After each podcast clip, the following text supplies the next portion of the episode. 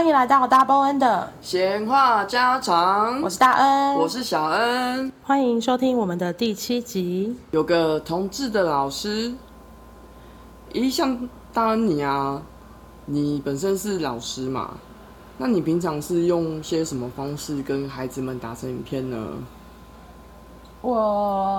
因为我本来就喜欢韩国偶像啊，然后就看韩剧，然后听 K-pop， 然后又会讲韩文，所以我觉得学生他们可能刚开始会觉得我是一个很奇怪的老师，就是很不像他们一般接触到那些老师，就是比较严肃，普遍大家所认为的既定一下的老师，对，都比较严肃，不太一样。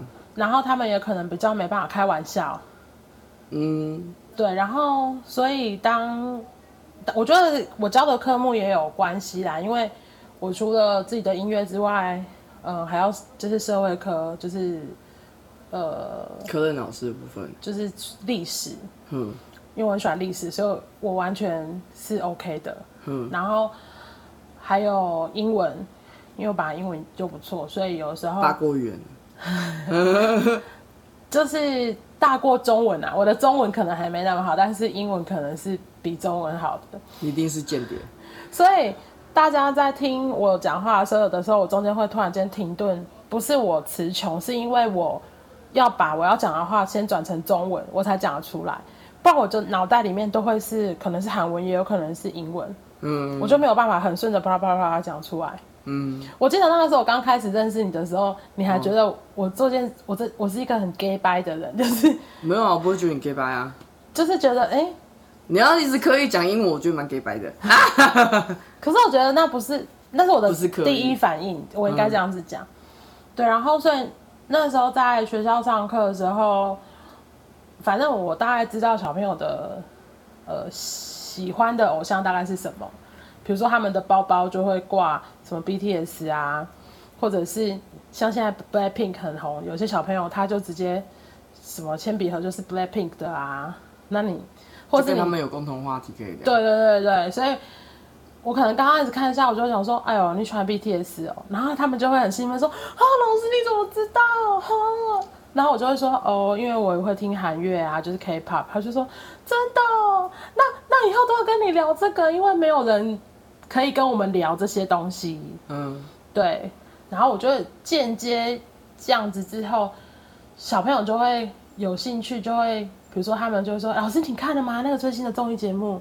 然后不然就会说：“老师，最近那个韩剧你看了没？”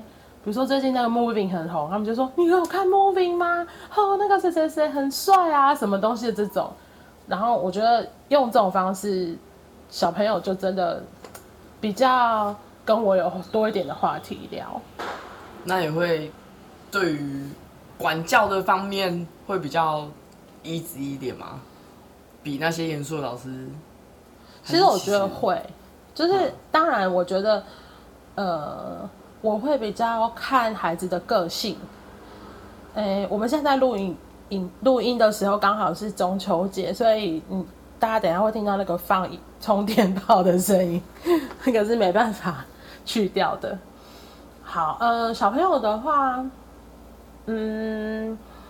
因为我工作的地方是偏乡，所以其实我们那里的小孩，除了那种比较内向，都几乎不喜欢讲话的之外，其他就是可能有比较 local 的本土性的孩子，所以那种孩子，你在跟他讲话的时候，你只能跟他拔干净，用 local 的方式。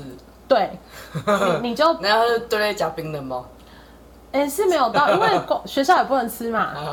对，你只能跟他开玩笑，就是说，哦，听说你会抽烟哦，啊，你会吃槟榔对不对？啊，一定会喝酒对不对？好，这3个加起来，口腔癌乘以3倍，你要很小心，就是要用这种方式。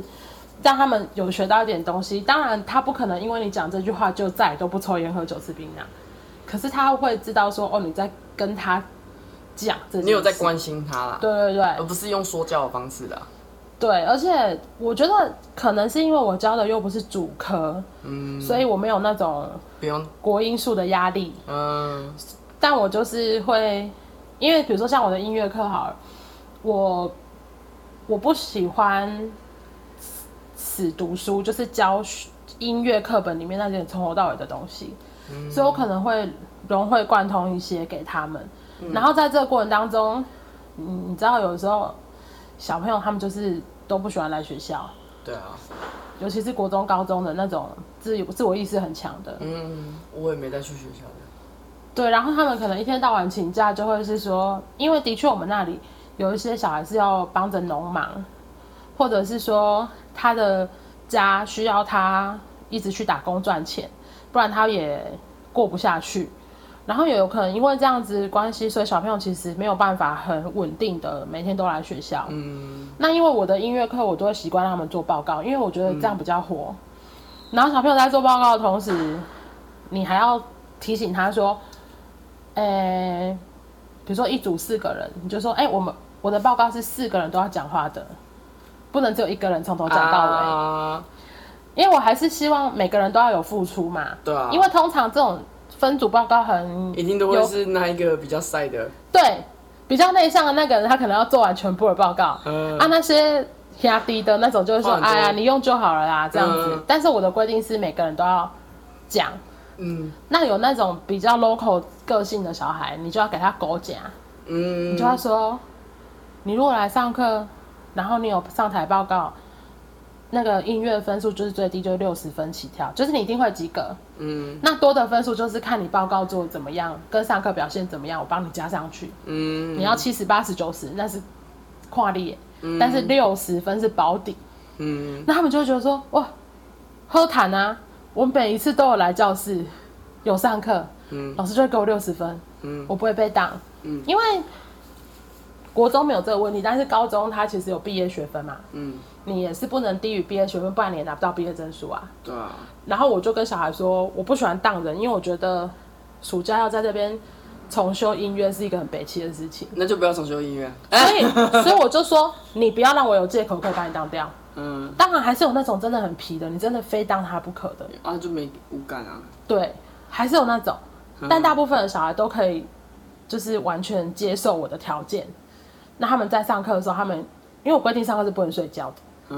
上课如果就是有人睡着的话，就是抄课文啊，不是他抄，是全班都要抄。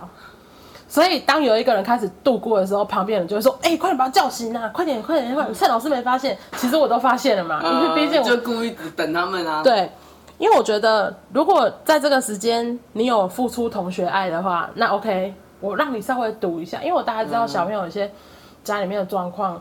没有办法让他晚上真的好好睡觉，他们的确会有一点点，也是有点辛苦了。对，对，其实我印象比较深刻的是，我一个高中生的小孩，然后他们家是做殡葬业的，所以他可能一定都是忙晚上比较多吧，就是随时可能有人家里面有人过世，他们就要赶快去处理嘛，然后早上又要处理相关的一些丧葬事宜，或者是甚至出殡这样子。那我记得有一天那个小孩跟我说：“老师，我报告那个礼拜那一天我要请假。”我说为什么？他说因为那个家里面有就是客户要出殡，所以他们要去忙。那我就说啊，出殡一定是忙早上啊，我的课是最后一节，就是11点啊。你11:30走进来，我让你最后一组报告，你有上台讲话就过了。他说好啦，老师我想一下啦，我尽量啦。然后他还跟我说：“你想要怎样的你都套炸出山啊？”我说：“上那 Apple 出山哎，大概就我们早上就已经送出去了嘛。”然后这个小孩很可爱，因为他知道我比较怕磁场不干净的东西，所以他回来报告，他真的11:30赶回来。然后我有提早跟他讲说，如果可以的话，你就回家洗澡，因为我怕这些不干净的东西。他真的回家洗澡，洗澡的时候香喷喷的来哦。他同学还笑他说：“哦，还要回家洗澡这样。”然后他就说：“我给老师没松快啊这样。”然后他真的有报告，然后他还给我一张剪糊，说：“老师，你等于洗身躯洗洗，啊你就没松快啊。”我就觉得有时候你用这种这种我刚讲的方式跟他们相处，反而其实你得到更多。嗯，对，用他们能理解的方式啊。没错，没错。那当然，你进入职场之后啊，你这个同志的身份有带给你有什么样的困扰吗？我记得我上一集有讲过，就是我在学校的时候，我是完全不 care 大家知道我是同志这件事，因为我就觉得这就是我嘛。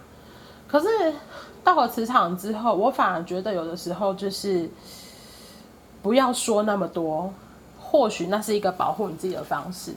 嗯，可是我觉得一部分是因为，比如说我在银行的那一份工作，大家可能对你的身份没有这么的在意。可是我接下来的工作是一个老师，嗯，我觉得对于大部分的思想来说，他们都不会希望他的孩子的老师是同志，嗯，因为他们可能会觉得同志教出来的小孩一定就是同志。那这个会跟偏乡比较也有点关系。可是我看过这么多的例子，不见得是偏乡哎、欸，偏乡会比较占多数啊，还是也还好？我觉得还好，因为听其他同学们他们在大城市里面工作，也是很多家长是这样子的。没错，他们就是会很担心有任何一个坏因子会带坏他的小孩。嗯，可是他们都没有想过，他自己就是坏因子。没有，我觉得他们都没有想过是。我们这些同志都是异性恋老师教出来的，对啊，对，所以我觉得我在职场，就是后来到学校之后，我就没有这么的，明目张胆的会告诉我的同事们说，嘿，我是同志，明目张胆，对我没有，我就没有这样，我就觉得我就是做好自己分内的事情就好了，所以我觉得那个跟在学校就有一比较大的差别。那有人会主动问你吗？嗯，同事的部分哦，我目前没有遇过同事主动问我的，只有我大概知道哪些同事他看起来就是 T 的样子啊，然后刚好我们是同一个处室的，所以就会多聊天，然后聊天之后就发现他也会，他可能觉得感觉你应该也是哦，所以就会聊一些比较感情的事情，嗯，才会讲，但是不然其实不会主动讲到这些东西。嗯嗯，哦，那你目前有遇过学生跟你出柜吗？或者他们有点觉得说，同志的雷达，或是因为你是让人觉得很安心的老师，就给你，或是他真的很困扰。然后也找不到人可以倾诉，然后觉得你可能接受度比较高，然后就对你出柜这样子。我觉得应该是说，的确可能因为跟他们不刚讲的情况之下，他们对我会比较没有戒心，就他们可能平常就会找我聊天，比如说，不见得是同志的小孩啊，就是可能一般的异性恋小朋友，他们也会聊说。哦，老师，我男朋友最近怎么样啊？什么这种东西？那我觉得在这个情况之下，我当然就是多听他们讲话，因为我觉得我们的小孩子真的蛮需要人家陪他们聊聊天的。嗯，对。然后我觉得在这样的情况之下，渐渐的就会有同志的学生，他们当然刚开始跟你聊天的时候，他还在。试探你，他也不会直接讲说他是 gay 或是他是拉子，他只会讲说，他会先讲别人，他没有，他会说哦，我有一个喜欢的人，但他不会说他喜欢的那个人是谁，他只会说我有没有建议怎样子跟他告白比较好啊，什么就是会开始讲这些啊。我觉得在国高中小朋友讲这个还蛮正常的啊，可是我记得有一个小孩是。因为他当时很喜欢一个学长，那个学长应该是我们目前教过的小孩子里面算最帅的，对，至少前3名。Yeah. 对，然后他是功课很好，是学霸型的，他就是人生胜利组型的。当然学霸又长得帅，但他自己很努力，嗯，对，当然要努力才能学霸啊。是啊，然后他那个时候就是我的这个学生，他算他的学弟嘛，他说他踏进校门没多久，看到这个学长就被他迷住了。哇，一见钟情耶！对，然后后来去打听了之后，哦，知道哦，这个学长他是全校第一名。那这个学弟就觉得说，好，那我为了要让学长可以看到我，我要努力。所以那个时候就是高中部的第一名是那个学长啊，国中部的第一名是这个学弟。对啊，因为学校会颁奖嘛，就是他们就都会上台了。对。然后因为又都在合唱团，所以这个学弟他每次要上合唱团的时候，他说，一整个礼拜里面最期待的课就是合唱课。因为就可以明目张胆的看着学长。那他没有先去打听一下学长是不是也是圈内人？学长确定不是圈内人，是因为他交过女友之类的吗？他真的不是圈内的样子。还是他可能是双性恋？没有，他就是后来就是交女朋友，他后来就交女朋友。哦。然后学弟很失望吗？没有，学弟只有说。我下次看到他女朋友的话，我一定不会笑他，我一定不会笑。哦，你知道小朋友就是会讲这种比较可爱的话嘛？对，可是我觉得，因为这样子的关系其实也不错，就是至少你会见贤思齐嘛。你想要让自己提升，让你喜欢的人看到你，我觉得这也是一个好事。对啊，对。然后这个是，就是他们会开始。多多少少的跟你讲一点，然后才透露说啊，老师其实我喜欢的是同性啊，然后比如男生就会说啊，我喜欢的是男生啊这样子。那当然也有女生喜欢女生的嘛。那他们刚开始女生的比较可爱，她刚开始跟我说，你发现了哦，那你可以不要跟我的爸妈说我交女朋友吗？然后我就说，我不会讲啊，我为什么要讲？那我当然就会都跟他们说，现在的社会风气真的没有开放到说，你可以随时随地，不，就是别人看到你们不会觉得很奇怪的情况之下，我建议你们都在外面低调一点。对。那可能这些小孩也真的。还算有听得进去我说的啦，所以他们在就是真的不会太 over 到人家觉得说，哎呀，你怎么跟男生牵手，或者是哎呀，两个女生怎么抱在一起，这样就是诸如此类的。所以他们在跟自己同性交往的情况之下，他们就会没有那么的 open。那当然我也会。先跟他们说，我觉得你们先暂时不要，就是轻举妄动。对，然后也不要现在就论定你一定是同志，或是你不是。为什么？因为我觉得用这样子的方式去跟他们讲，因为你要想哦，他有可能是对他自己的身份是有 struggle 的，所以他才会问你这个问题。那。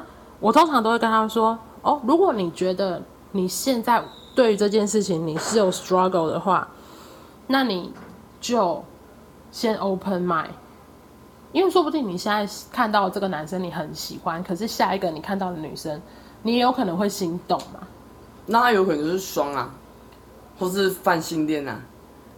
可是你会对一个国中生讲那么多吗？让他自己先摸索。对，我会说。”你先不要论定你自己一定是 gay， 你可以想说没关系，我就是先认识自己，然后他们渐渐的对于自己的性向真的多了解、多知道了一点，确定自己有可能就是 gay， 或是有可能就是拉子的时候，他们都会自己来跟我说。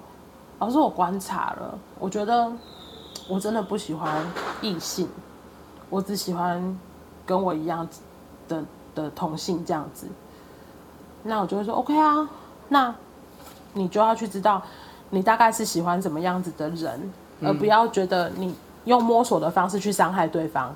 我宁愿你都先多看多认识，嗯，因为摸索这件事情其实是最容易让对方受伤害的。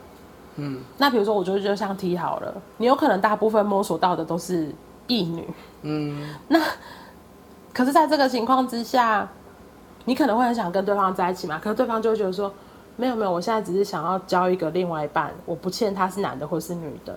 可是当他如果今天跟男的在一起了之后，这个 T 不是就会很受伤吗？嗯，所以我就要跟这个小孩说，你要知道人都是有无限的可能，他现在喜欢你并不代表他过一两个月的时候还是喜欢你。嗯，那我们就让他那叫什么顺水流，就让他走吧，这样子。所以这个其实就是他们还在做一个自我探索的阶段啊。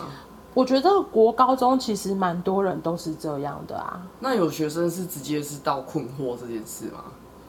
对他的身份的认同的部分，不管是他的性向或者是他的那个哦，就是有的是困惑性向嘛，嗯，有的是除了性向的困惑，他可能还有他的身体构造的困惑的部分，比如说可能他生理女，可是他觉得他是男的，然后或是他生理男，可是他觉得他是女生。有遇过这样的学生吗？先讲第一个，就是对他自己的性向是觉得很困惑这件事。嗯，他们因为我们其实蛮多学生都是基督徒或是天主教徒，嗯，那因为圣经里面就已经就是论定了同志是有罪的，可是圣经里面实际上去看是没有写的，那是人后来自己妄加解读的。对，但是他有信仰的人他不会相信这件事嘛，他会觉得我们只是在乱读圣经。那我其实有遇过的小孩，就是说他是很虔诚的天主教啊基督徒，然后他因为圣经的这句话，其实他一直没有办法好好的认同他自己，所以他觉得如果他今天被他们家人发现他是 gay 的话，他会被赶出去，甚至是他可能就是再也都回不了家，会可能有可能会叫那叫什么断绝父子关系、母子关系，这种天崩地裂这样。那我其实是跟他说，如果你真的觉得这是你想要走的路，那没关系，但是我希望你都先不要轻举妄动，直到你有经济能力，对，养活你自己，再离家出走，音讯全无。没有啦，像我一样，还有没有？我觉得有的时候是你，因为你现在还不能够确定你的家人是会用什么方式去面对你的身份嘛，或是去对怎么对待你，因为这个是一个未知。你必须要，比如说像你还没有出柜之前，很恐怖的位置。当然啊，你没有出柜之前，你不会知道未来会发生什么事。拿刀砍你，你在讲我吗？所以我就会说，直到你有养活自己的生活能力之前，我的建议都是不要出柜。嗯，我觉得那是可能是因为跟我自己的自我经历有关系，就是我会觉得说，那是一件危险的事情。对，而且就像你讲的，我们在偏乡，真的，你的家长可能没有受过这么好的性别教育。那当他知道他的儿子原来没有办法娶媳妇的时候，他有可能那个心理打击是很大。可他可能真的很爱你，但是他不知道要怎么样去面对，所以他就会干脆闹，一哭二闹三上吊。嗯，对，比谁先死？没有，你说各种情勒啊，我知道啊，对，就是用这种方式强迫你一定要变回正常，没错没错，还要上下引号，对，所以我都跟我的学生说，如果你今天遇到这个问题的话，我的建议就是先一律装傻，嗯，等到你真的已经有自我的工作能力，然后你也可以养活你自己，你租房子也都没有问题的，就是简单的一句话就是说，你被赶出家门，你还可以好好的活着的情况之下，我们再来做后面的决定，这样子。嗯，那这个是就是对于他的情感、对认同的问题。那另外一个你刚刚说的是他的身体认同的，嗯，我有遇过大概有3-4个，是 T， 那他们就会觉得他是男生。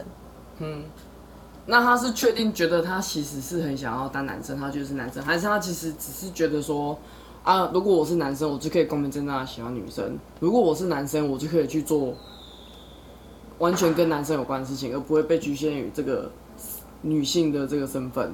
我觉得这有两种，一个就是说，他们家好希望他其实是男生，被期望的，对，被期望他如果是男生就好了。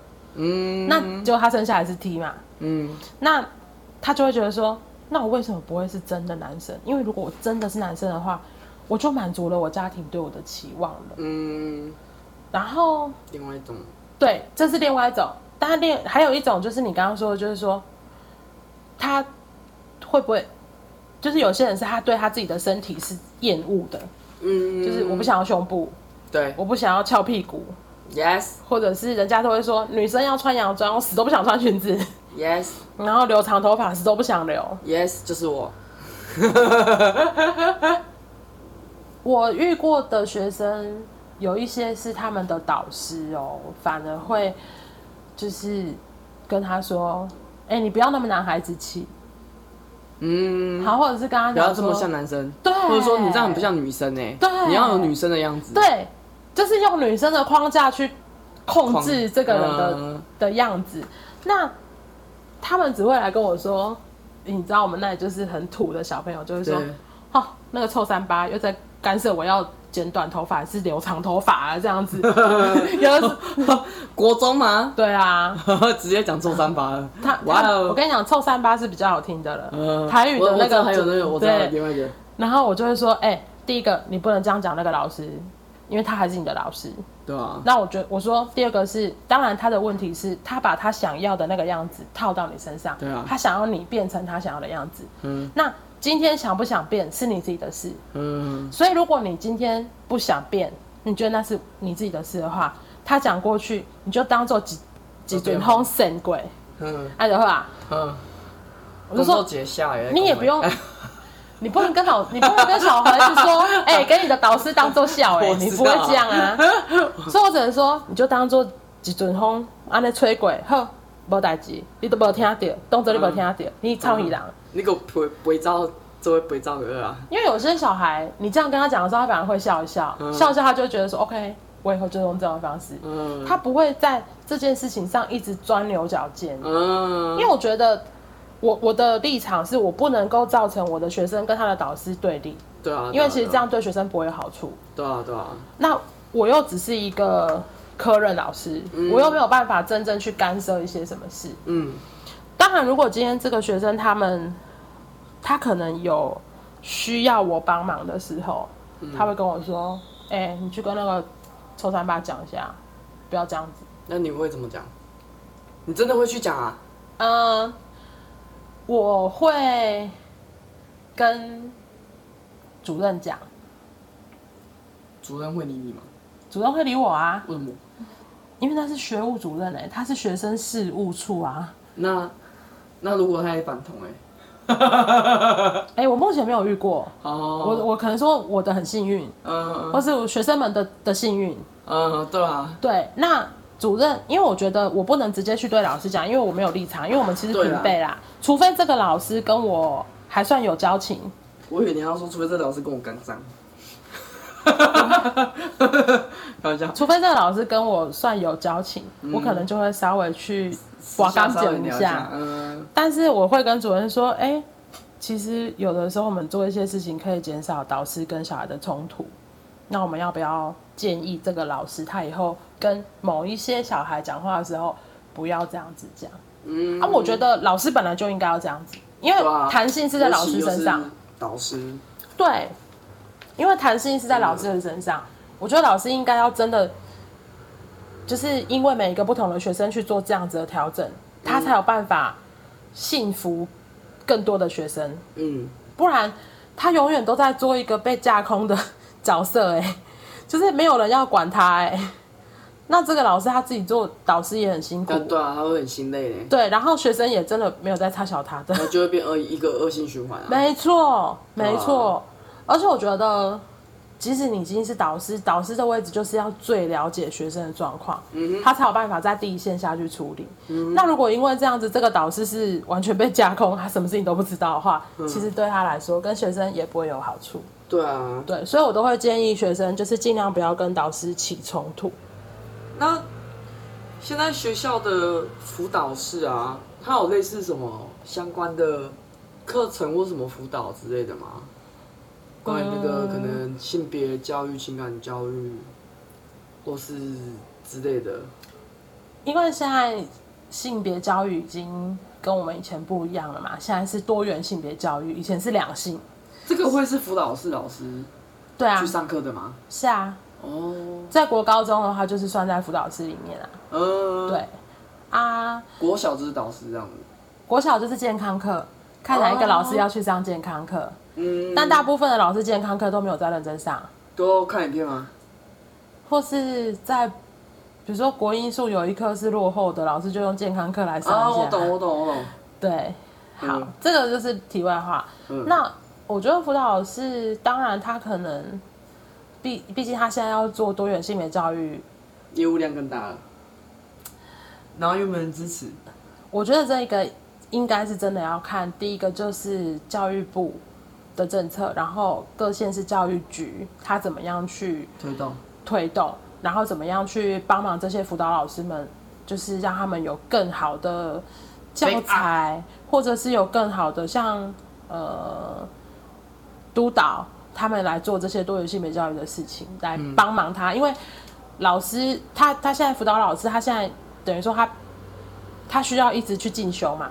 那等于多元性别教育这些老师讲师们，他们必须要一直丢东西出来，大家才一起去思考，才有办法把这件事情变得更好。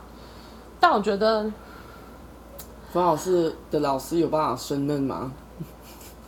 我目前遇到过的。大部分辅导老师都蛮消极的，但是我不大确定是因为他们不能太积极嘛？因为太积极就是他们被定。对，因为毕竟就是这是多元性别教育。比如说，如果今天有人是性骚扰，或者是性别平等出问题，那他就是积极。这个积极就不会有人会 argue， 对，不会有 complain。可是如果今天是因为要教育学生同志的事情，对，那就像我讲，我们那里有很多基督徒。那其实老师他如果在上课的时候讲一些多元性别教育的时候，有一些学生是会在课堂上直接跟老师杠起来的。学生呢？所以是连同学都会不认同了。对啊，因为他们就会说，圣经上面说这个是有罪的，你现在在教这个东西什么意思？可是圣经上面真的没写。基督教很多派啊，因为其实连友善同志的基督教徒，他们也是说，其实那个是人类自己解释的啊，圣经上其实根本没有直接写到这一块。好，这是题外话。对，所以我觉得学校可以给的真的不多，尤其是辅导室，所以。我刚刚前面讲的那些例子，那些性别认同或者是他们有相关的同志问题的小孩，他们其实都不会去辅导室，因为他们觉得辅导室可以给他们的东西实在太少了，所以他们才会跑到我这里，说不定也给不了。对，他们真的也给不了真正的东西，所以他们可能宁愿来听我这来跟我聊天，然后听我可能参加同志大游行，然后。去 gay bar 或去 T bar 玩的这种经历，他们会觉得说，哦，他们以后也想要去外面读大学，因为就可以经历这些。那我觉得反而有可能因为这样子，这些小孩他们的目标要放得更远了，因为他们就会觉得说，哦，我想要去过老师你这样子的生活，哎，所以他就很努力的想要考外县市的大学。这时候我又想要一个题外话，等一下他们会说啊，你还有我们偏乡的能力一直外流。可是我觉得，在偏乡的小孩，他未来会想回到家乡，他就一定会回来。对啊，这其实不管哪个县市，是不是偏乡都一样啊？对，对啊，他只是因为我的跟小朋友聊他们未来志向的时候，我都会希望说，你可以在别的县市大城市里面闯一闯。那如果未来你真的还想要回到家乡服务，你再回来就好了，你不要急，你不要急着大学毕业就赶快回来，因为你还没有学到东西，你回来没有用啊。我宁愿你去外面绕一圈，你都学到了，你有一些经验，你想要回来这边做观光推广，你才知道我要用什么方式去，比如说我广告下在哪一个方向，我的文章要怎么写，我当区公所的小编我要怎么写那个文章，大家才会按赞数多之类的。他都去看看了之后，他回来对他的故乡反而会有更多的回馈。对啊，我觉得这样子才是真的出去读书的用处。嗯，对，所以我觉得像我刚刚讲的，辅导师给的东西真的，我不确定他们是不能给太多，还是他们真的对这件事情一知半解。我觉得可能都有。对，尤其是你知道一定会有一些，尤其是公务员啊，有一些老师一定是可能届龄退休嘛，他已经年纪很大了，我能飞到退休就飞到退休，干嘛做吃力不讨好的事情？当然我相信这个世界上还有很多好的老师，可是我真的看到了很多不是这么好的老师，99%。然后所以要被公干的。没有啊，说不定大家，我说我啦，因为我爬树这个比例学术太多。不会啊，说不定大家听到节目的人就觉得，真的是像我们讲的这样。对啊，因为我觉得其实，好，当然学校的教育也有问题，再来就是其实普罗大众他的多元性别教育的那个，然后就是知识量是不够的。对啊，其实他们应该也还在学习这一块啊，说实在话。对。所以我就觉得说，当然我的学生这样子跟我讲，他在跟我哭诉说他可能被歧视或怎么样的时候，我第一句话都会说，我们给这些人一点时间，因为他们可能才刚开始认识我们，对啊，可是我们已经真的存在这个地球很多年了，甚至几百年、几万年都可能。但对他们来说，他现在比如说他听到同婚通过，这可能是他认识的第一年的同性恋开始，对，所以给这些人一点时间。那我的建议是，我不喜欢直接起冲突啦，因为我本来就是一个不喜欢起冲突的个性，所以我都会跟小孩说 ，OK， 你如果遇到这样子的人在骂你怎么样子的话，骂回去啊。其实我不会建议他们骂回去，因为这个冲突马上就上来了，而且反对你的人一定比你多，对，所以然后就上新闻了，没错。在这种就是那个叫什么比例悬殊，对，差距悬殊的情况之下，我就是建议你假装没听到，然后你就离开，反正你就离开这个战场，他们就站不起来了嘛，站不起来，他们就没有办法打仗了啦。哦，对，所以用这种方式，然后我会跟我的小孩说，你今天不想被别人看扁的话，你就要变成那个最厉害的人，因为当你变成那个最厉害的人的话，下面的人都不敢讲第二句、第三句话。没错，落落长食的世界嘛。没错啊，所以如果你今天讲句套我的话了，如果你今天不想被这些异性恋看不起，那你就变成最强的同性恋。对啊，对啊，我觉得其实用这种方式跟孩子们在沟通，他们大概会知道说 ，OK。那比如说我很喜欢跳舞，那我就要变成最强那个跳舞的人，布拉瑞亚那一位，对，或者是我一定要提一下，对，或者是其他除了布拉瑞亚之外，其实还有一些舞团里面也会有一些我们这里的小朋友。那我觉得他用他来证明他就是那里的 top，yes， 对，那反正你们这些人就赢不了我嘛，那你就 shut up。对，我就用这样子的方式让他们可以多去变成他们的注意力，那个反对人可能他的注意力可以反而是不是关注在他的同志身份、他的性倾向的部分，而是在关注于说这个人他其实也是很有能力的。对，因为你知道这个世界上就是这样嘛，如果今天这个乞丐他是同志，他们就会说啊，有你就是因为你就是同志，你才是乞丐啊。可是如果你今天是一个大公司的老板，你是同志，他们也只会摸摸鼻子说哦，没办法啊。他们对吧？对，这个世界上就是这样，不管哪一个国家，全世界都是这样子。对啊，对啊，就这种印象就有点像是说啊，你那是不好啊，他才给我搞一个浙江，对啊，Q 港他们之类的。可是其实那个。你又不是对方，没错啊。而且说，其实做工的人他们会的知识跟那些专业不是我们一般人是会的呢。没错，这是真的，这是真的。我觉得每一个职业都有他需要被尊重的地方，啊、不管他今天做什么。没错，他今天如果是游民的话，他真的了不起。对啊，他也要有那个勇气。